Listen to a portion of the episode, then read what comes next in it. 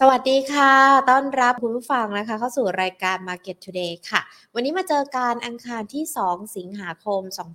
2565 นะคะ อยู่กับหญิงวิมวันเศรษฐถาวรแล้วก็ทีมงาน Market Today ทุกๆท่านค่ะ รวมไปถึงนักวิเคราะห์นะคะ ที่จะมาพูดคุยกันเกี่ยวกับในเรื่องของประเด็นการลงทุนกันด้วย คุณผู้ชมสามารถติดตาม Market Today กันได้นะคะ ผ่านทางช่องทาง Facebook แล้วก็ YouTube Money and Banking Channel ค่ะ และอีกหนึ่งช่องทางสวัสดีทุกๆท่านทางด้านของ Money and Banking Podcast กันด้วย หรือว่าถ้าใครเนี่ยบอกว่าไม่สะดวกทั้ง Facebook ไม่สะดวกทั้ง YouTube ไม่สะดวกทั้ง Podcast ไม่เป็นไร ตอนนี้เรามีช่องทางทางด้านของ Line ด้วยนะคะเซิร์ชกันไป at market today ก็มาเพิ่มเพื่อนกันนะคะ แล้วก็สามารถรับชมรับฟัง Market Today กันได้อีกหนึ่งทางด้วยนะคะอะเดี๋ยววันนี้เรามาพูดคุยกับนักวิเคราะห์แล้วก็ไล่เรียงในประเด็นเกี่ยวข้องกับการลงทุนกัน แต่ก่อนที่จะไปพูดคุยกันนะคะ ขอบพระคุณผู้สนับสนุนหลักของของเรากันก่อนเลยค่ะ True 5G คบกับ True ดียิ่งกว่านะคะ และจากทางด้านของธนาคารไทยพาณิชย์จำกัดมหาชน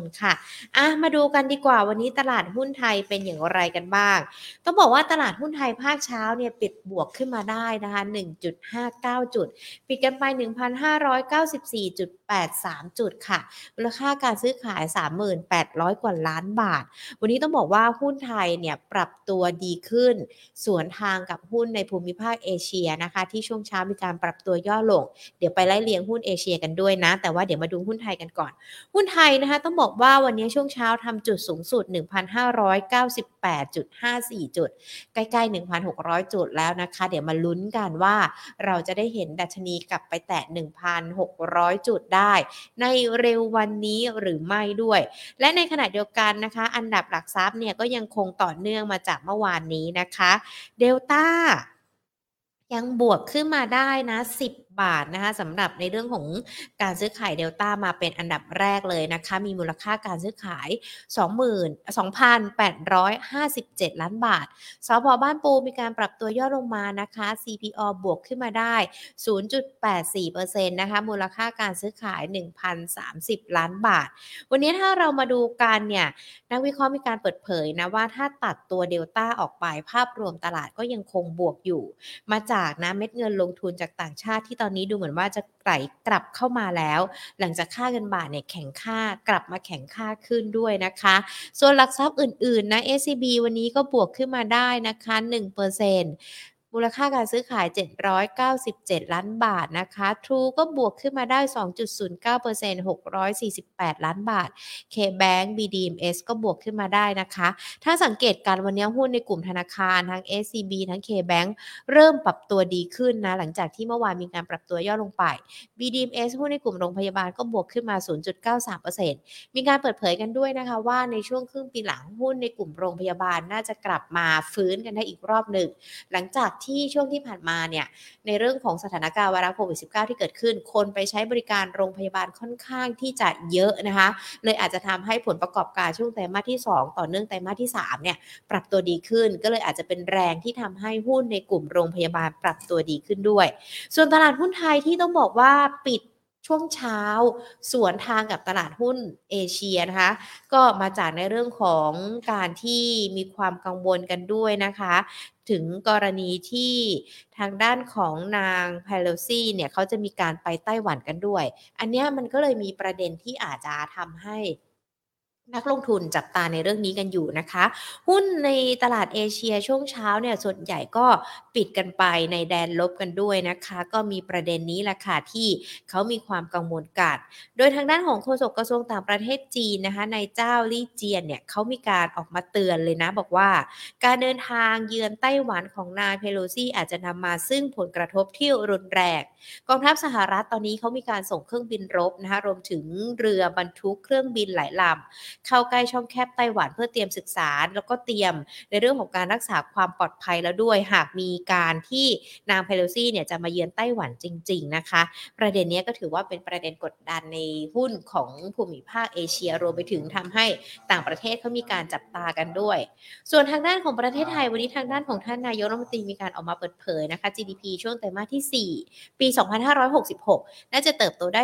4.2%แล้วก็นักท่องเที่ยวต่างชาติ ก็น่าจะมีการปรับตัวเเพิ่มขึ้น อัตราเงินเฟ้อนะคะ ก็ยังคงอยู่ในระดับสูง ก็ยังคงเป็นเรื่องที่ยังคงให้ความระมัดระวังกันด้วย ดังนั้นเองปัจจัยประเด็นต่างๆ ที่เกิดขึ้นรวมไปถึงในเรื่องของภาวะเศรษฐกิจโลกเศรษฐกิจสหรัฐยุโรป ที่ยังคงต้องติดตามกัน มันจะมีผลอย่างไรกันบ้างนะคะ เดี๋ยววันนี้พูดคุยกับนักวิเคราะห์กันเลยนะคะ พูดคุยกันค่ะกับคุณประกิต สิริวัฒนเกตุกรรมการผู้จัดการจากบริษัทหลักทรัพย์จัดการกองทุน Merchant Partners จำกัดค่ะ สวัสดีค่ะ คุณประกิตค่ะ ครับ สวัสดีครับค่ะคุณประกิตคะตลาดหุ้นเข้าเดือนสิงหาคมเมื่อวานนี้กับวันนี้ 2 วันเนาะมีการปรับตัวเพิ่มขึ้น การปรับตัวในเดือนสิงหาคมรอบนี้ถือว่าเซอร์ไพรส์ตลาดไหมคะเซอร์ไพรส์นักลงทุนด้วยไหมเอ่อเซอร์ไพรส์นักลงทุนไหมไม่อันนี้ไม่แน่ใจนะครับค่ะแต่ว่าเรียกว่าไม่เซอร์ไพรส์ผมละกันอือฮึนะครับคิดว่าสิงหาคมเนี่ยมันเป็นเรื่องที่ต้องฟื้นอยู่แล้วนะครับ เพราะว่า จุด peak ของตลาดเนี่ย มันอยู่ที่ประมาณช่วงวันที่สิบกรกฎาคมนั่นคือที่สุดแล้วก็คือ ตัวเลขเงินเฟ้อของสหรัฐออกมาแล้ว ทุกคนเห็นแล้วว่ามันเป็นพีคนะครับค่ะแล้วก็ทุกคนพอจะเดาได้แล้วแหละว่าการดำเนินนโยบายการเงินตึงตัวของเฟดก็มาถึงจุดที่เอ่อพีคที่สุดแล้วเช่นเดียวกันนะครับเพราะว่าพีคที่สุดไม่ได้หมายความว่า มันขึ้นมาแล้วแล้วมันจะวูบดับไปนะครับ หมายความว่ามันก็มาเต็มที่ได้ประมาณนี้แหละ แล้วนับจากเนี้ยมันก็จะทรงตัว เช่น เงินเฟ้อก็จะยังทรงตัวต่อไปในระดับสูงแต่มันคงไม่ได้เกิน9%อเอีกเฟดเองก็คงไม่ได้เห็นการขึ้นดอกเบี้ยในระดับเกินกว่า 0.75%นะครับเขาอาจจะขึ้นแค่ 0.5 0.25 ไปเรื่อยๆ นับจากนี้นะครับนั่นหมายความว่าบรรยากาศทุกอย่างมันผ่านจุดพีคไป เมื่อผ่านจุดพีคหลายๆ อย่างก็เริ่มคว่ำลง ดอลลาร์เปลี่ยนจากแข็งมาเป็นอ่อนบาทเปลี่ยนจากอ่อนมาเริ่มเป็นแข็งบ้างเห็นไหมครับ กระแสเงินเริ่มตีกลับ แล้วก็ไหลเข้าสู่สินทรัพย์เสี่ยงนะครับ ก็เป็นเรื่องปกติครับ มันเป็นทามมิ่งที่ที่ทุกอย่างต้องฟื้นตัว เพียงแต่ว่ามันไม่ใช่การฟื้นตัวที่ที่เนิ่นนานอะไรนักนะครับผมค่ะคิดว่าเวลาการฟื้นตัวก็แค่เดือนกว่าๆแล้วก็มีสิทธิ์ที่จะกลับไปแย่อีกครั้งนะครับ ค่ะ ช่วงนี้โอกาสเราจะเห็นดัชนีนี้ขึ้นไป 1,600 จุดได้ไหมคะ เพราะว่าวันนี้ถ้าดูกันเนี่ยช่วงเช้าที่ที่มีการครัปบรับตัวขึ้นไปสูงสุดก็ 1,594 นะ ที่ไปแตะกันได้ ก็เอ่อวันนี้อาจจะยากอยู่นะครับ อืม เพราะว่าช่วงสายวันเนี้ยเขาก็คงไม่ค่อยอยากจะเสี่ยงกับเรื่องของ geopolitical risk นะครับเรื่องของเดซี่เปโลซี่เขาจะไปเอ่อเดินเที่ยวที่ไต้หวันอืม นะครับ ทีเนี้ยผมว่า สุดท้ายแล้วจีนก็ทำอะไรไม่ได้นะครับอ่าน้ำพึ่งมันหยดนี้มันหยดใหญ่นะครับ ก็ต้องปล่อยนะครับ แล้วสุดท้ายแนนซี่มาเยือนไต้หวันก็เป็นการตบหน้าจีนแล้วก็จะเดินจากไปนะฮะให้จีนจับช้ำเล่นแต่ว่ามันก็แค่ฝากรอยรอยแดงที่ใบหน้าก็ดีกว่าจะตบตีกันจริงๆนะครับเพราะฉะนั้นค่ะคืนนี้ก็อาจจะสร้างความกังวลเราบ้างแต่สุดท้ายแล้วมันจะไม่มีอะไร นะครับก็วันนี้อาจจะไม่ได้ขึ้นไปเทสพันหกครับ แต่พรุ่งนี้หรือมะรืนเนี้ยมีสิทธิ์ที่จะไปเกินพันหกได้อืมนะครับค่ะ ถ้าเกินพันหได้แบบนี้ก็รอจังหวะระยะเวลาที่มันจะอยู่ขึ้นไปอย่างหนึ่งเดือนกว่าๆอย่างที่คุณประกิตบอกแล้วหลังจากนั้นอาจจะมีดาวไซด์ลงมาแล้วค่ะใช่ครับก็คือช่วงเวลาเดือนสิงหาเนี่ยมันเป็นเดือนชิลนะฮะเอ่อเหตุผลเพราะว่าถ้าเราไปดูกันที่ตัวเลขการรายงานตัวเลขเศรษฐกิจในเดือนสิงหาจะไม่มีอะไรแย่เลยนะค่ะ การรายงานตัวเลขเงินเฟ้อก็จะออกมาที่บ้านเราก็จะเป็นจุดพีคเช่นเดียวกันท่าทีของแบงก์ชาติก็จะซอฟต์ตัวเลขเศรษฐกิจสำคัญต่างๆ ที่แบงก์ชาติเพิ่งรายงานไปปลายเดือนที่แล้วเนี่ยมันก็ชี้ว่าเศรษฐกิจในประเทศมันกำลังฟื้นตัวไปเรื่อยๆแล้วเรากำลังมีการประกาศผลประกอบการด้วย ซึ่งโดยองค์รวมเนี่ยมันจะ not bad นะฮะค่ะก็ประกาศเสร็จสิ้นกันสักสิบกลางเดือนนี้ ทั้งหมดเนี่ยน่าจะเห็นก่อให้เกิดแรงหนุนเก่งกำไรระยะสั้นเข้ามาได้ เพียงแต่ว่าที่เราต้องกังวลก็คือ หลังจากเดือนสิงหาไปในเดือนกันยาเนี่ย พวกบรรดาตัวเลขเศรษฐกิจต่างๆ เนี่ย มันจะเริ่มชี้ชัดถึงความเสี่ยงในเรื่องของ recession แบบว่าเลื้อรังมากขึ้นเรื่อยค่ะๆนั้นตลาดจะกลับไปกังวลเรื่องของเศรษฐกิจถดถอยอีกครั้งหนึ่งนะครับอืมในช่วงเดือนกันยาแล้วก็หนักมากขึ้นอะในเดือนในไตรมาสสี่นั้นก็สิงหาคมอะมันก็เลยสดใสครับ มันก็เกินพันหกแล้วอาจจะได้ลุ้นไปพันหกร้อยห้าสิบได้ก็ว่าไป แต่ปลายเดือนสิงหากันยาเนี่ยผมว่าไม่น่ารอด แล้วก็น่าจะกลับลงมาแย่อีกครั้งนะครับ สัญญาณเศรษฐกิจถดถอย recession ที่เราติดตามกันแน่นอน GDP สหรัฐมันติดลบกันมาสองไตรมาสนะคะ คุณประกิตดังครันั้นบเองครัอะบมันอาจจะถือว่าเป็นแรงส่งหรือว่ามันอาจจะมีความกังวลมากยิ่งขึ้น หรือเศรษฐกิจสหรัฐมันจะเข้าเข้าข่ายภาวะถดถอยแล้วจริง ๆ หรือเปล่าคะคือตอนนี้ก็ชัดเจนว่ามันเป็น technical recession อ่านะครับค่ะมันยังไม่ได้เห็น ว่าจะถดถอยหนัก เพราะว่า recession จริง ๆ แล้ว มันต้องมาด้วยตัวเลขการจ้างงานที่แย่ แต่ปรากฏว่าปัจจุบันเนี่ยตัวเลขการจ้างงานของสหรัฐมันยังดีอยู่ค่ะนะครับอ่ามันก็เลยทำให้ตลาดสบายใจไงว่า มันเป็นแค่ technical term มันเป็นแค่จังหวะแค่ GDP มันติดลบ QOQ เพราะมันมีเรื่องของสงครามรัสเซียยูเครนมันเป็นแค่เล่นชั่วคราวเดี๋ยวไตรมาสสาม GDP ก็จะเป็นบวกอะไรว่าไป คือมันยังมีความหวังอยู่นะครับ บวกกับว่าพอเห็นตัวเลข GDP แบบนี้เขาก็ไปเชื่อว่าเดี๋ยวเฟดจะเบามือ อ่าเรื่องนี้คือไปมองในมุมบวก แต่ผมมองว่าผลของเรื่องของเงินเฟ้อ ผลของเรื่องของนโยบายการเงินตึงตัวเนี่ย มันกำลังก่อให้เกิดเรื่องของไซเอฟเฟกครับ ผลกระทบที่กำลังค่อยๆทยอยเนี่ย เบ่งบานมากขึ้นเรื่อยๆเรื่อยๆเนี่ย มันมันไม่ได้มาทีเดียวพร้อมทีเดียว แต่ว่ามันกำลังทยอยออกมา GDP เราจะมองว่าเป็นแค่ technical recession แต่หลาย ๆ อย่างอะมันกำลังชี้ว่าเรากำลังย่างเข้าเข้าสู่ recession จริง ๆ นะครับ PMI แต่ละอย่างเนี่ยตอนนี้ไม่ต่ำกว่า 50 เดี๋ยวมันก็จะเริ่มต่ำกว่า 50เอ่อบรรดากำไรของบริษัททะเบียนก็จะเริ่มแย่ลง ก็จะเริ่มเห็นการลดการจ้างงานรวมไปถึงการปลดคนงานมากขึ้นเรื่อย ๆ นะครับแล้วความเสี่ยงที่สุดอะมันจะอยู่ที่มีนาคมปีหน้า ถ้าเงินเฟ้อไม่ยอมปรับลดลงมานะครับ ต่ำกว่าสองเปอร์เซ็น ต์อะถ้ายังอยู่ที่สักสี่เปอร์เซ็นห้าเปอร์เซ็นยังยังอยู่เหมือนเดิมเนี่ย อันนั้นน่ะจะก่อให้เกิดความกังวลต่อตลาดแปลว่าเฟดอะเลิกใช้นโยบายการเงินตึงตัวไม่ได้นะครับ ตลาดก็จะแย่ต่อเนื่องไปเลยในปีหน้าแต่ผมคิดว่าคงคงไม่ได้เห็นภาพนั้นนะ ผมว่าคิดว่าเงินเฟ้อมันน่าจะเริ่มเบาลงมาเนี่ยมีนาปีหน้าเพราะว่ามีนาปีที่ฐานมันสูงเพียงแต่ก่อนที่จะไปถึงมีนาปีหน้าเนี่ยเราต้องเอาตัวรอดในไตรมาสสี่นี้ให้ได้ก่อน ซึ่งขึ้นมันยากมากนะครับ เพราะเงินเฟ้อไตรมาสสี่นี้ก็คงไม่ได้ลงง่าย ๆ นะครับ ค่ะ ตอนนี้ดูเราติดตามกันในเรื่องของอัตราเงินเฟ้อภาวะเศรษฐกิจถดถอยของสหรัฐ มันยังคงมีปัจจัยอื่น ๆ ที่เรายังต้องกังวลเกี่ยวกับในเรื่องของการลงทุนด้วยไหมคะเออจริงๆแล้วเรามีสามเรื่องที่ต้องคุยกันถึงเงินเฟ้อเฟดแล้วก็ recession ตอนนี้เงินเฟ้อกับเฟดผมว่าไม่ต้องคุยแล้ว เหลือแต่ recession เนี่ยแหละเพียงแต่ว่าเศรษฐกิจถดถอยอะครับ มันต้องใช้ระยะเวลานานกว่าจะรู้ว่า เนี่ย เรียกว่าถดถอยจริงๆแล้ว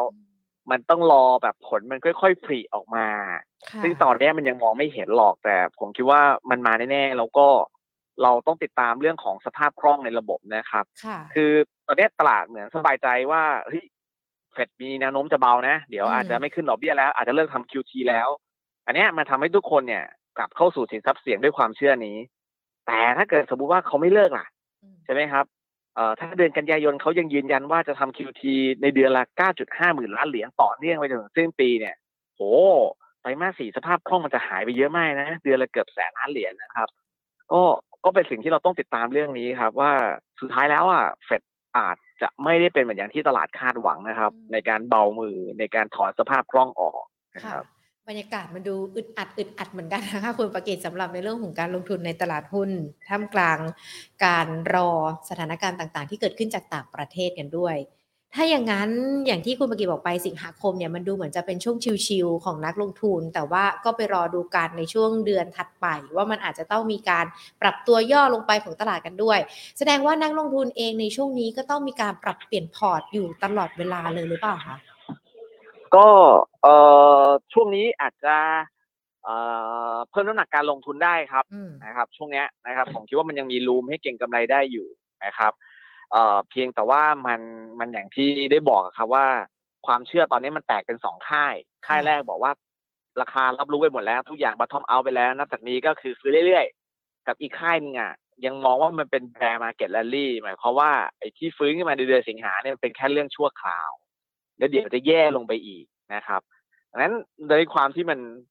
แนวความคิดมันแตกออกไปชัดเจนขนาดนี้ผมคิดว่าเราก็พบกันครึ่งทางนะครับ ก็แบบว่าเล่นถึงทีหาไปก่อนเดือนกันยาก็ระมัดระมัดระวังนะครับ อาจจะลดน้ำหนักลงมาบ้าง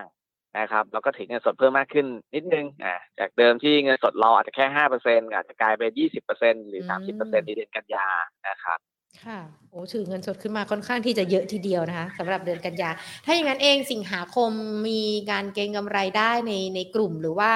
กลุ่มอุตสาหกรรมหรือว่าตัวหุ้นไหนบ้างคะที่นักลงทุนจะเข้าไปพอทำกำไรได้ในช่วงนี้ ผมคิดว่าตอนนี้มันเป็นโอกาสดีที่พอดีเราไปดูตัวเลขเศรษฐกิจใน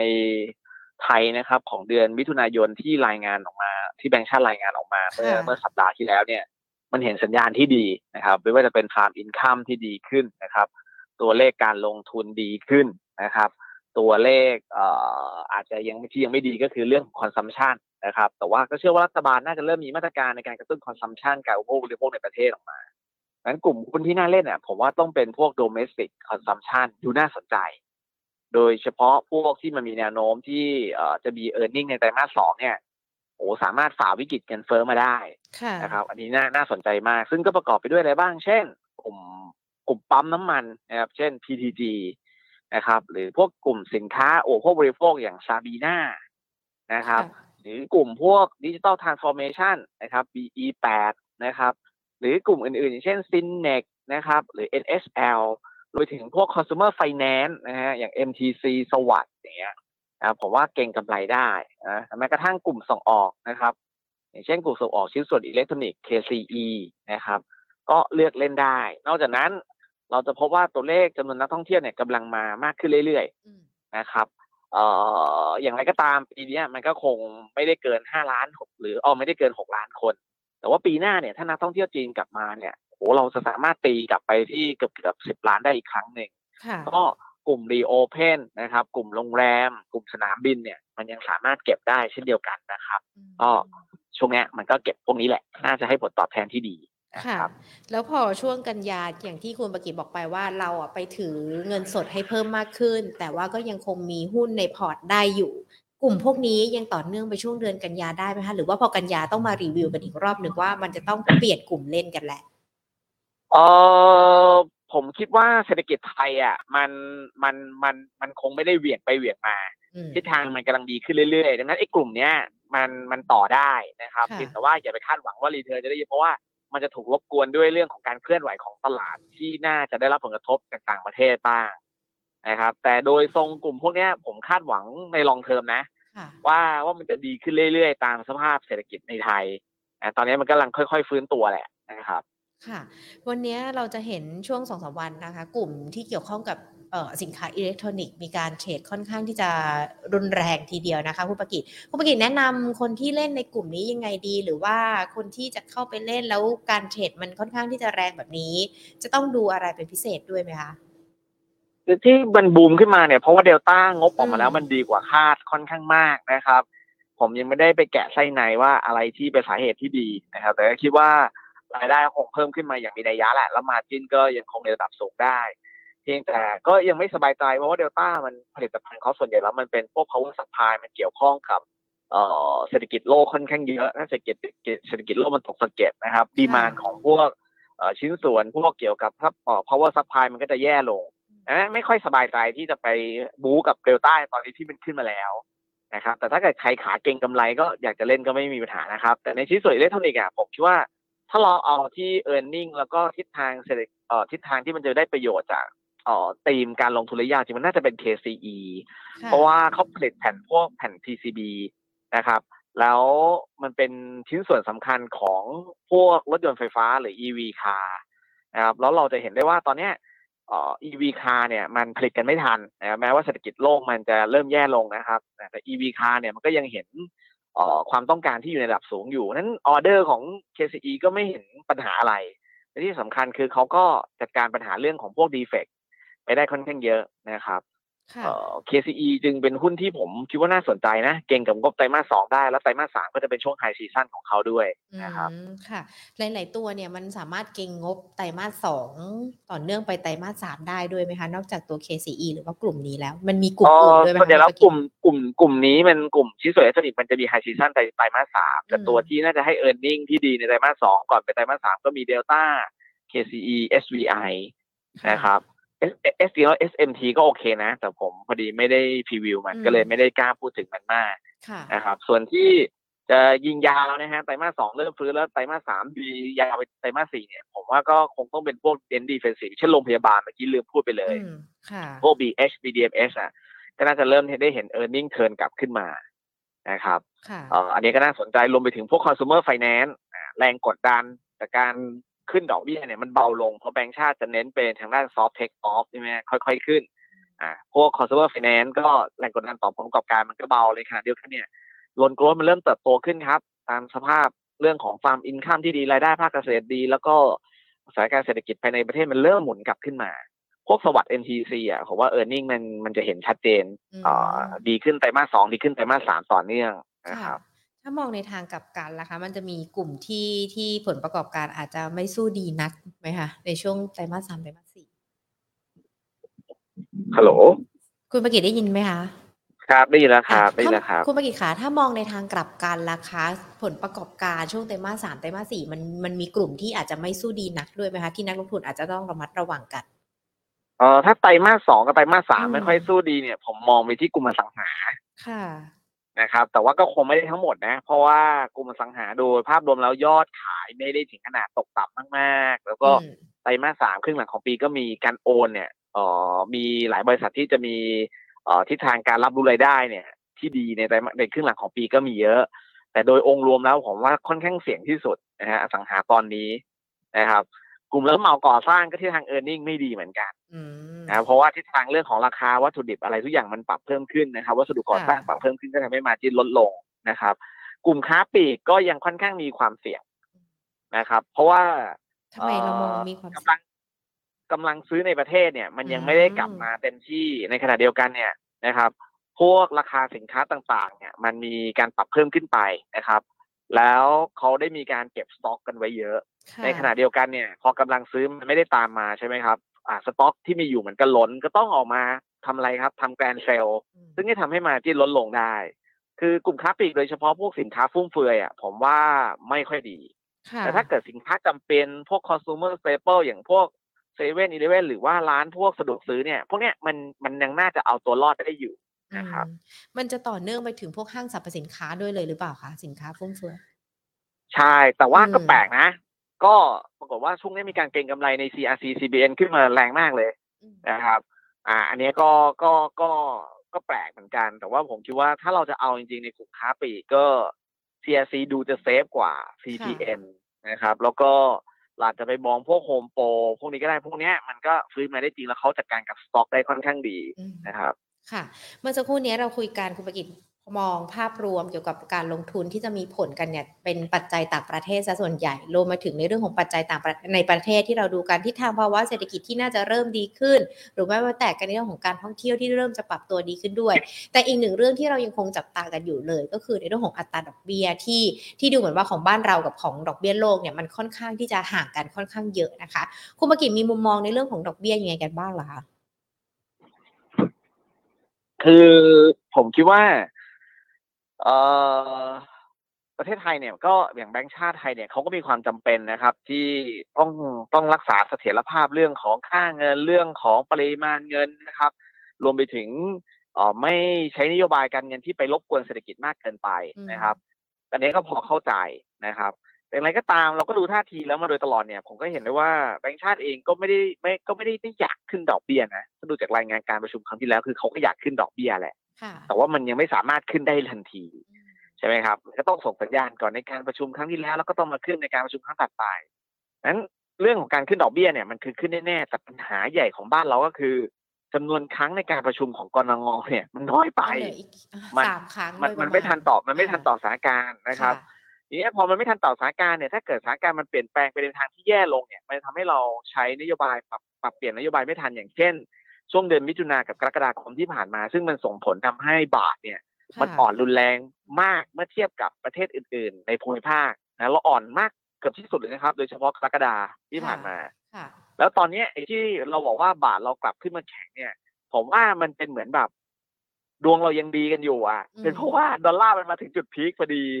นะครับ ก็ก็เป็นสมเหตุสมผลที่สกุลต่างๆในเอเชียมันก็จะเริ่มกลับมาแข็งอะบ้านเราก็เลยได้ได้อันนี้ส่งส์เรื่องกลับมาแข็งด้วย แล้วก็มีปัญหาเรื่อง geopolitical risk ด้วยค่ะบาทเลยถูกมองว่าเป็น safe haven เลยแข็งได้ดีหน่อยมอันนี้ก็เลยรอดตัวไป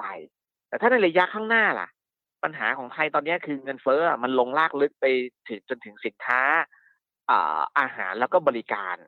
แล้วถ้าเกิดราคาพลังงานมันกลับมาพุ่งขึ้นอีกเงินเฟ้อกลับมาอีกเนี่ย ด้วยส่วนต่างดอกเบี้ยที่ทางกว้างแบบเนี้ย มันจะก่อให้เกิดปัญหาเดิมนะครับ ก็คือเงินเฟ้อมาแรงนะครับการนำเข้าพลังงานสูงนะครับทำให้เกิดการขาดดุลการค้าการขาดดุลบัญชีเดินสะพัดแล้วก็มีความเสี่ยงที่อาจจะทำให้ค่าเงินบาทอ่อนทะลักแล้วก็โฟไหลออกได้อีกอืมนะครับแต่อย่างไรก็ตามเรื่องโฟเนี่ยตั้งแต่ต้นปีมาก็ไม่ได้เห็นการออกนะครับค่ะเพียงแต่ว่าถ้าถ้าเงินเฟ้อมันกลับมาอีกอะ มันก็มีสิทธิ์ที่จะดึงโฟออกได้ในอนาคตเพราะส่วนต่างดอกเบี้ยตอนนี้มันถ่างเกินไปนะครับค่ะก็ เอาเป็นว่าโดยสรุปก็คือสถานการณ์ปัจจุบันมันเอื้ออำนวยนะครับเงินเฟ้อในประเทศไทยกำลังพีคมันเอื้ออำนวยให้แบงก์ชาติเนี่ย ไม่จำเป็นต้องเร่งเครื่องในการขึ้นดอกเบี้ยมากนักอืมนะครับ แต่ค่ะผมเชื่อว่าเขาก็ขึ้นแหละ แต่คงเป็นอย่างที่ผู้ว่าบอกอะ soft take off ก็คือค่อยๆขึ้นนะครับ ขึ้นค่ะรอบนี้ 0.25 ครั้งหน้า 0.25 ครั้งถัดไป 0.25 แล้วปีหน้าว่ากันใหม่อ่านะครับคงไม่ได้มีเซอร์ไพรส์อะไรกันในปีนี้นะคะสำหรับในเรื่องของอัตราดอกเบี้ยบ้านเรากันด้วย ก็เป็นไปก็ในตามที่คาดการณ์กัน ก็ถ้าจะมีเซอร์ไพรส์เราต้องดูที่เงินเฟ้อครับ ถ้าเงินเฟ้ออ่าเอาไม่อยู่อะคงมีแต่ว่าคิดว่าคงยากเพราะว่าราคาพลังงานมันเริ่มปรับลดลง แล้วราคาหลายอย่างมันมันเริ่มซอฟต์ลงมาแล้วค่ะเพียงแต่มันจะแค่ปรับลดลงเงินเฟ้อมันจะแค่ลดระดับลงมาเล็กน้อยอืมนะฮะมันไม่ถึงขนาดจะกลับไปโอ้โหต่ำกว่าห้าเปอร์เซ็นมันคงยากเพราะเงินเฟ้อมันฝังลากลึกลงไปแล้วอืมนะครับค่ะก็เงินเฟ้อมันอาจจะดูดีขึ้น แต่ถ้าเมื่อไหร่ราคาพลังงานกลับมาอีกนะเงินเฟ้อเราก็จะดีดตัวกลับมาอีกซึ่งค่ะมันเป็นมันมันเราไม่มีใครรู้ไงฮะอืม ว่าทิศทางเลิกรัสเซียยูเครนจะเป็นยังไงโอเปกจะปั่นราคาน้ำมันขึ้นอีกไหมนะครับเห็นเขาเงียบๆกันไปรัสเซียยูเครนแต่ก็ยังคงฮึ่มๆกันอยู่ในความเงียบของเขาด้วยนะคะ มันก็เลยอาจจะทำให้เราคาดเดาได้ยาก กี่ยวกับในเรื่องของทิศทางราคาพลังงานกันด้วยนะคะ ได้ได้ได้เห็นภาพในเรื่องของการลงทุนช่วงเดือนสิงหาคมที่ที่ชัดเจนมากยิ่งขึ้น รวมไปถึงในเรื่องของการเจาะประเด็นเกี่ยวกับในเรื่องของภาวะเศรษฐกิจถดถอยว่ามันจะมีผลต่อในเรื่องของตลาดหุ้นบ้านเรายังไงกันบ้างแล้วนะคะ พร้อมไปในเรื่องของหุ้นแนะนำที่คุณประกิตฝากกันมา คุณประกิตคะที่นี้ขอสอบถามนะคะ มีคุณผู้ชมที่ดูทาง Facebook แล้วก็ YouTube เนี่ยสอบถามคำถามมาด้วยนะคะ อย่างคุณเกียรติศักดิ์สอบถามมาค่ะ ตัว WICE กับ Triple I ถ้าถ้าให้คุณประกิตดูสองตัวนี้ตัวไหนมันน่าถือลงทุนมากกว่ากันหรือว่ามองแนวโน้มสองตัวนี้ยังไงกันบ้างคะจริงๆแล้วกลุ่มนี้มันมันมันเริ่มน่าสนใจนะครับ โดยเฉพาะไวโรซิสออโลจิสติกเนี่ยเริ่มกลับมาน่าสนใจอีกครั้งหนึ่งนะครับเพียงแต่ว่าปริมาณการค้าของโลกมันกำลังเบาลงนะครับ ก็อาจจะทำให้โลจิสติกระหว่างประเทศเนี่ย มัน มันมันไม่ได้บูมอย่างเช่นช่วงก่อนหน้านะครับ แต่ข้อดีก็คือพอดีช่วงนี้ราคาน้ำมันราคาเชื้อเพลิงมันปรับลดลงด้วย เราก็คงได้เห็น earning ของเขาดีขึ้นมา โดยเฉพาะ earning ในไตรมาสสามนะครับดังนั้นราคาตัวนี้ก็ถือว่าอยู่ในโซนที่ย่อตัวพักตัวลงมาได้สักพักหนึงแล้วนะครับ อาจจะรอดูงบไตรมาสสองหน่อยซึ่งจะไม่ค่อยดีอืมรายงานออกมาเสร็จแล้ว เราอาจจะเข้าไปเก็บก็ได้ก็เช่นเดียวกับที่เบิลไอก็เต็มเดียวกันนะครับถือ ว่าตอบคำถามของคุณกียรติศักดิ์แล้วก็ลองลองฟังคำแนะนำของคุณประกิตแล้วก็ประกอบการตัดสินใจของตัวเองดูนะคะ คุณมาสอนสอบถามกลุ่มอาหารเลยล่ะค่ะ กลุ่มอาหารมองยังไงกันบ้างคะ ในช่วง 2 ไตรมาสสุดท้าย TU GFPT อาเซียน TFG เนี่ยน่าสนใจอยู่ไหมคะ หรือว่ามันมีตัวไหนน่าน่าสนใจบ้างสำหรับกลุ่มนี้เออผมคิดว่าน่าสนใจนะครับ เพราะว่าทิศทางเรื่องของต้นทุนราคาอาหารพวกฟีสต็อกเนี่ยมันกำลังเริ่มเบาลง นะครับ ราคาธัญญาพืชอะไรเบาลงเพราะว่าเอ่อเริ่มเริ่มส่งออกได้ละระหว่างยูเครนกับรัสเซียนะครับเขาต้องระบายสต็อกออกมาหลังจากที่ก่อนหน้านี้กักเพราะมีสงครามก็กักของกัน แต่สุดท้ายแล้วไปมาแล้ว global demand มันแย่นะครับ ก็ทำให้เขาปัดราคากันไม่ได้ ก็ต้องมานั่งเร่งระบายของออกมาแล้วราคาก็จะยิ่งลงนะครับ มันก็จะเป็นการดีสำหรับพวกกลุ่มส่งออกอาหารสัตว์ต่าง ๆนะครับ ค่ะ เอ่อผมมองว่า c f r e d ดูน่าสนใจ เพราะว่างบ turnaround ชัดเจนนะครับ GFPT ก็น่าสนใจนะครับ TFG ยังน่าสนใจดอกเพียงแต่ว่าพวกเนี้ยราคามันวิ่งขึ้นไปแล้วนะครับอืมมันก็คงไม่ได้เห็น return อะไรงดงามมากนัก เมื่อเทียบกับกลุ่มอื่นที่เราคุยกันไปก่อนหน้าค่ะนะครับแต่ถ้าจะเอากลุ่มอะไรที่เกี่ยวข้องกับอาหาร ต้นทุนวัตถุดิบที่ลดลงจริงเนี่ยผมกลับมองไปพวกเลสเตอรองนะอืมพวก M นะครับค่ะพวก AU นะครับ พวกเนี้ย มันงบมันจะเห็นภาพการพลิกฟื้นที่ชัดเจนมาก เพราะว่าต้นทุนวัตถุดิบมันลดลงแล้ว แต่พวกเขาปรับราคาขึ้นขายกันไปหมดแล้วไงอืมใช่ไหมเพราะฉะนั้นบาจิ้นเนี่ยบานเลยตอนนี้อืมนะครับค่ะก็ก็เน้นไปที่พวกเอ่อกลุ่มร้านอาหารดีกว่าอ่านะครับกับพวกกลุ่มเครื่องดื่มอย่างเช่น CBG นะครับค่ะ คุณจิรกิจสอบถามกลุ่มเดินเรือค่ะ เมื่อไหร่จะฟื้นคะอย่าง PSL เนี่ยจะฟื้นได้หรือยัง คือจริง ๆ แล้วพวกนี้มันก็จะคล้ายๆ กับ WICE Logistics นะครับ อืม คือภาพรวมแล้วอะตอนเนี้ยเอ่อการค้าระหว่างประเทศอะ มัน drop ลงค่ะ นะครับ ในขณะเดียวกันเนี่ย มันโอเคละอาจจะได้ประโยชน์จากเรื่องราคาน้ำมันที่ลดลง แต่โดยองค์รวมแล้วอะราคาหุ้นพวกเนี้ยมันคือเล่นกันไปหมดแล้ว ตลาดเหมือน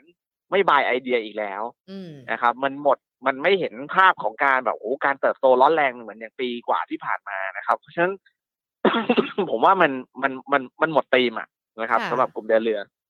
ก็คือถ้ามีอยู่ก็ถ้าได้กำไรก็ควรขายกันไป แต่ถ้าไม่มีก็ยังไม่ต้องซื้อในช่วงนี้อย่างนี้หรือเปล่าคะคุณประกิต ใช่ ช่วงนี้ผมว่าเน้นกับกลุ่มหุ้นที่อิงกับเศรษฐกิจในประเทศที่การรายงานตัวเลขมันออกมาแล้ว ดูดีจะดีกว่าครับค่ะนะครับ อะ คุณจีรกิจอย่าเพิ่งเสียใจนะสำหรับตัว PSL ที่ถือกันอยู่ คุณทิติกร CPF พอได้ไหมคะในช่วงนี้ยังไง ก็ดีคะผตัวมนี้เป็นเป็นหุ้นที่ถูกนะครับ ในกลุ่มอาหารอืมคือน่าสนใจแล้วก็เอ r n i n g ไตรมาสสองก็ไม่แย่ด้วยนะครับค่ะแล้วไตรมาสสามก็น่าจะยังอยู่ในโทนที่ดี แต่ว่าไตรมาสสามส่วนใหญ่แล้ว ราคาพวกเนื้อสัตว์มันจะลงนะมอาจจะต้องระวังหน่อยค่ะนะครับ อะ คุณเมตตานะคะ บอกว่าขอบพระคุณคุณประกิตนะที่เข้ามาคุยกัน แล้วก็ให้ความรู้ขอบคุณที่เป็นกำลังใจให้ตอนตลาดยังไม่เข้าที่เข้าทาง ถ้าอย่างนั้นทิ้งท้ายคุณประกิตให้กำลังใจนักลงทุนกันหน่อยดีกว่า อย่างที่เราฟังกันมาตลอดเนี่ยมันก็ยังมีช่วงจังหวะระยะเวลาที่ตลาดทำกำไรได้ ช่วงจังหวะระยะเวลาที่นักลงทุนอาจจะต้องระมัดระวังกัน มีความผันผวนอยู่ในตลาดหุ้นไทยกันอยู่ การลงทุนช่วงที่เหลือของปีนี้ ให้กำลังใจแนะนำนักลงทุนกันนิดนึงค่ะ ก็ผมคิดว่ากำลังใจเราก็จะได้ตอนนี้แหละฮะ เดือนสิงหาคมน่าจะเป็นที่ดีนะฮะค่ะแต่กันยามันจะเริ่มมันจะเริ่มแย่ แล้วไตรมาสสี่อะมันมีความเสี่ยงนะครับ ดังนั้นช่วงนี้เราวางแผนกันให้ดีๆนะครับ แล้วเออพอไตรมาสสี่มันแย่จริงๆอะเราก็จะเป็นโอกาสในการที่ถ้าเรามีเงินสดมากพอเราก็จะกลับเข้าไปเก็บอีกเพื่อลุ้นปีหน้านะครับปีหน้าผมคิดว่าเรื่องน่าจะเบาลงเมื่อเทียบกับปีเนี้ยค่ะนะครับ ก็ก็วางแผนกันได้ให้ดีๆครับนะคค่ะรับอะก็ฟังคำแนะนำจากคุณประกิตกันด้วยนะคะ ที่มาพูดคุยกันผ่าน Market Today นะคะ วันนี้ขอบพระคุณคุณประกิตมากๆเลยนะคะ แล้วเดี๋ยวโอกาสหน้าพูดคุยกันอีกนะคะครับค่ะครับสวัสดีค่ะ คุณประกิตสิริวัฒนเกตนะคะ กรรมการผู้จัดการจากบริษัทหลักทรัพย์จัดการกองทุน Merchant Partner จำกัดนะคะ พูดคุยกันเกี่ยวกับในเรื่องของการรับมือกับภาวะเศรษฐกิจ ที่เรายังคงต้องจับตากันอยู่ว่า การถดถอยทางเทคนิคที่เราติดตามกันในขณะนี้ ในอนาคตมันจะถดถอยจริง ๆ หรือเปล่าเกี่ยวกับเศรษฐกิจโลกรวมไปถึงเศรษฐกิจสหรัฐกันด้วยนะคะ ก็น่าจะมีผลต่อเนื่องมายังภาวะการลงทุนรวมไปถึงเศรษฐกิจไทยกันด้วย แต่คุณประกิตเขาก็ยังบอกนะคะว่าในช่วงสิงหาคมช่วงเดือนนี้ถือว่าเป็นช่วงที่ตลาดกำลังชิลๆนักลงทุนเข้าไปทำกำไรกันได้ ในหุ้นหลากหลายกลุ่มหลากหลายตัวเลยนะคะ ที่เมื่อสักครู่นี้คุณประกิตแนะนำกันไปมีทั้งปั๊มน้ำมันสินค้าอุปโภคบริโภคกันด้วยนะคะ หรือว่าแม้แต่หุ้นที่เกี่ยวข้องกับสินเชื่อจำนำทะเบียนรถต่างๆนะ MTC สวัสด์นะคะ ก็เข้าไปลงทุนกันได้ ช่วงนี้ช่วงเดือนสิงหาคมถือว่าเป็นโอกาสเป็นกำลังใจของนักลงทุนที่จะเข้าไปลงทุนเก็งกำไรกัน แต่พอช่วงเดือนกันยายนอาจจะต้องติดตามกันด้วยนะคะ เพราะว่ามันจะมีทั้งตัวเลขสหรัฐที่ยังคงต้องระมัดระวัง เงินเฟ้อสหรัฐอัตราดอกเบี้ยที่เราอาจจะต้องติดตามกัน แล้วมันก็จะต่อเนื่องไปช่วงไตรมาสที่ 4 ที่จะทำให้การลงทุนของเรานั้น ยากมากยิ่งขึ้นนะคะ ดังนั้นเองในช่วงสิงหาคมอย่างที่คุณประกิตบอกไป ใครเก่งกำไรกันได้กอบโกยกันได้ในช่วงนี้ก็อาจจะเลือกหุ้นตามที่แนะนำกันไป แล้วค่อยมาลดพอร์ตกันในช่วงเดือนกันยายน กันยายนเนี่ยอาจจะต้องถือเงินสดเพิ่มขึ้นจาก 5%เป็น 20-30%ด้วยนะคะ การลงทุนยังมีความเสี่ยงสำหรับนักลงทุนด้วยนะคะ ดังนั้นเองปัจจัยต่างๆ ที่ต้องติดตาม โดยเฉพาะปัจจัยจากต่างประเทศ เพราะว่าเราไม่สามารถคาดเดาคาดการณ์กันได้นะคะว่าทิศทางต่างประเทศมันจะเป็นอย่างไร อย่างสงครามระหว่างรัสเซียกับยูเครน แน่นอนถ้ามันปะทุขึ้นมาอีก มันก็จะมีผลต่อในเรื่องของราคาพลังงาน พอมันมีผลต่อราคาพลังงานปุ๊บมันก็จะมามีผลต่อเงินเฟ้อในประเทศไทยกันด้วย พอมีเงินเฟ้อปุ๊บก็ต้องเป็นแรงในเรื่องของดอกเบี้ยกันด้วย อันนี้มันยังเกิดความผันผวนกันอยู่นะคะ ดังนั้นเองวันนี้พูดคุยกันกับคุณประกิตเชื่อว่านักลงทุนทุกๆคน จะได้รับฟังคำแนะนำดีๆ เกี่ยวกับการลงทุนกันด้วยค่ะเอามาส่วนคุณผู้ชมท่านใดที่ติดตามกันอยู่นะคะผ่านทาง Facebook Live หรือว่า YouTube Live ของเราแล้วอยู่ในพื้นที่ ล้เคียงโคราชหรือว่าอยู่ที่โคราชนะคะ เราไปมองหาผลิตภัณฑ์ด้านการเงินการลงทุนรวมไปถึงการฟังสัมมนาดีๆ กันก็ได้นะคะ เพราะว่าสุดสัปดาห์นี้ศุกร์เสาร์อาทิตย์ เราจะมีการจัดงานมหกรรมการเงิน Money Expo โคราชกันขึ้นนะคะ ปีนี้จัดขึ้นเป็นครั้งที่ 16 กันแล้วที่ MCC Hall ชั้น 3 เดอะมอลล์โคราชค่ะภายใต้แนวคิด Well to Wellness นะคะจะเป็นการนำแคมเปญโปรโมชั่นพิเศษในรอบปีไปฝากพี่น้องชาวโคราชกันด้วยนะคะ แล้วก็จะเป็นการช่วยสนับสนุนการขับเคลื่อนเศรษฐกิจภาคอีสานกันด้วย มีทั้งสินเชื่อบ้านอัตราดอกเบี้ย 0.75%ต่อปีนาน 1 ปีนะคะ สินเชื่อฟื้นฟูธุรกิจอัตราดอกเบี้ย 2%ต่อปีนาน 2 ปีแรกผ่อนนาน 10 ปี สินเชื่อบุคคลอัตราดอกเบี้ย 9.99%นาน 1 ปี ซับ NPA อัตราดอกเบี้ย 0%นาน 6 เดือน สินเชื่อ Factoring ไม่ต้องมีหลักทรัพย์ค้ำประกันกันด้วยนะคะ รวมไปถึงถ้าใครไปซื้อประกันในงานเนี่ยบริษัทประกันเขาก็จะมีโปรโมชั่น หรือว่าแม้แต่การร่วมรุ้นรับของรางวัลเป็นทองคำกันด้วย มีโปรโมชั่นดีๆกันแล้วนะคะก็ยังคงมีสัมมนาดีๆ กันด้วยในช่วงวันเสาร์แล้วก็วันอาทิตย์นะคะ วันเสาร์จะเป็นสัมมนาในหัวข้อคัดเกรด หุ้นขาขึ้น ฟื้นตัวเด่น outperform ตลาด ไปพูดคุยกันกับพี่สุเชษสุขแท้จากบริษัทหลักทรัพย์ ASL จำกัดนะคะ ประเมินปัจจัยเสี่ยง ปัจจัยสนับสนุนหุ้นไทย ที่เป็นรอยต่อช่วงไตรมาส 3 ไปจนถึงไตรมาส 4 หาธีมเด่นในเรื่องของการลงทุนนะคะ หรือว่าคัดเกรดหุ้นขาขึ้น สามารถไปฟังกันได้ตั้งแต่บ่ายโมงครึ่งถึงบ่าย 3 โมงนะคะที่ MCC Hall ชั้น 3 เดอะมอลล์โคราชเลยนะคะ หรือว่าถ้าใคร ไม่ได้อยู่ในพื้นที่โคราชหรือว่าใกล้เคียง ไม่ได้ไปฟังที่เดอะมอลโคราชก็สามารถฟังทางออนไลน์ของเราได้นะคะ ทางด้านของ Facebook แล้วก็ YouTube Money and Banking Channel ก็จะมีการถ่ายทอดสดกันด้วย ส่วนวันอาทิตย์นะคะ เทคนิคพิชิตความรวยด้วยกองทุนรวม คุณราชันตันติจินดานักวางแผนการเงิน CFP นะคะ ก็จะมาตรวจสอบคุณสมบัติฉบับนักลงทุนที่ดีก่อนเริ่มต้นสร้างพอร์ต ก่อนเริ่มต้นลงทุนกองทุนรวมต้องรู้อะไรกันบ้างกระระบวนการสร้างความมั่งคั่งผ่านกองทุนรวม จะต้องทำอย่างไร ก็สามารถมา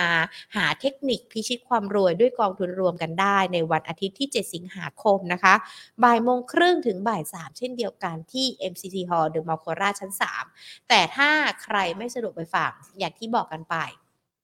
ฟังออนไลน์กันได้นะคะ Facebook แล้วก็ YouTube Money and Banking Channel แต่จริง ๆ แล้วถ้าใครอยู่ในพื้นที่เนี่ยอยากจะให้ไปหากันนะคะ ไปเจอกันยิงพี่แพรแล้วก็ทีมงาน Market Today ทุกคนก็จะไปที่งานนั้น เจอกันเข้ามาทักทายกันได้ หรือว่าไปที่งานไปฟังนักวิเคราะห์ พอมีข้อสงสัยอะไร ก็จะได้ถามนักวิเคราะห์แบบตัวต่อตัวกันได้เองเลยนะคะ ดังนั้นเองไม่อยากจะให้พลาดกันเลยอะทักทายกันดีกว่าสำหรับคุณผู้ชมที่ดูทั้ง Facebook แล้วก็ YouTube นะคะ YouTube สวัสดีค่ะ คุณปอม คุณจิรกิจวัสดีค่ะ คุณอีธานสวัสดีนะคะ อาจารย์วิชัย สวัสดีค่ะ คุณเกียรติศักดิ์คุณลูกผู้ชายไม่กินเส้นเล็ก คุณมาสอน คุณจิรกิจนะคะ คุณทิติกร คุณเมตตาสวัสดีทุกทุกท่านเลย ส่วนทาง Facebook สวัสดีทุกทุกท่านเช่นเดียวกันนะคะ สวัสดีน้องชวนันค่ะ คุณใหญ่ๆนะคะ คุณขวานคุณไก่ข้าวมันไก่ คุณกิจชัยสวัสดีค่ะ คุณไก่ข้าวมันไก่บอกสัญญาณไม่ค่อยดีครับอะเดี๋ยวจะเช็คให้นะไม่รู้ว่าเป็นที่สัญญาณหรือว่า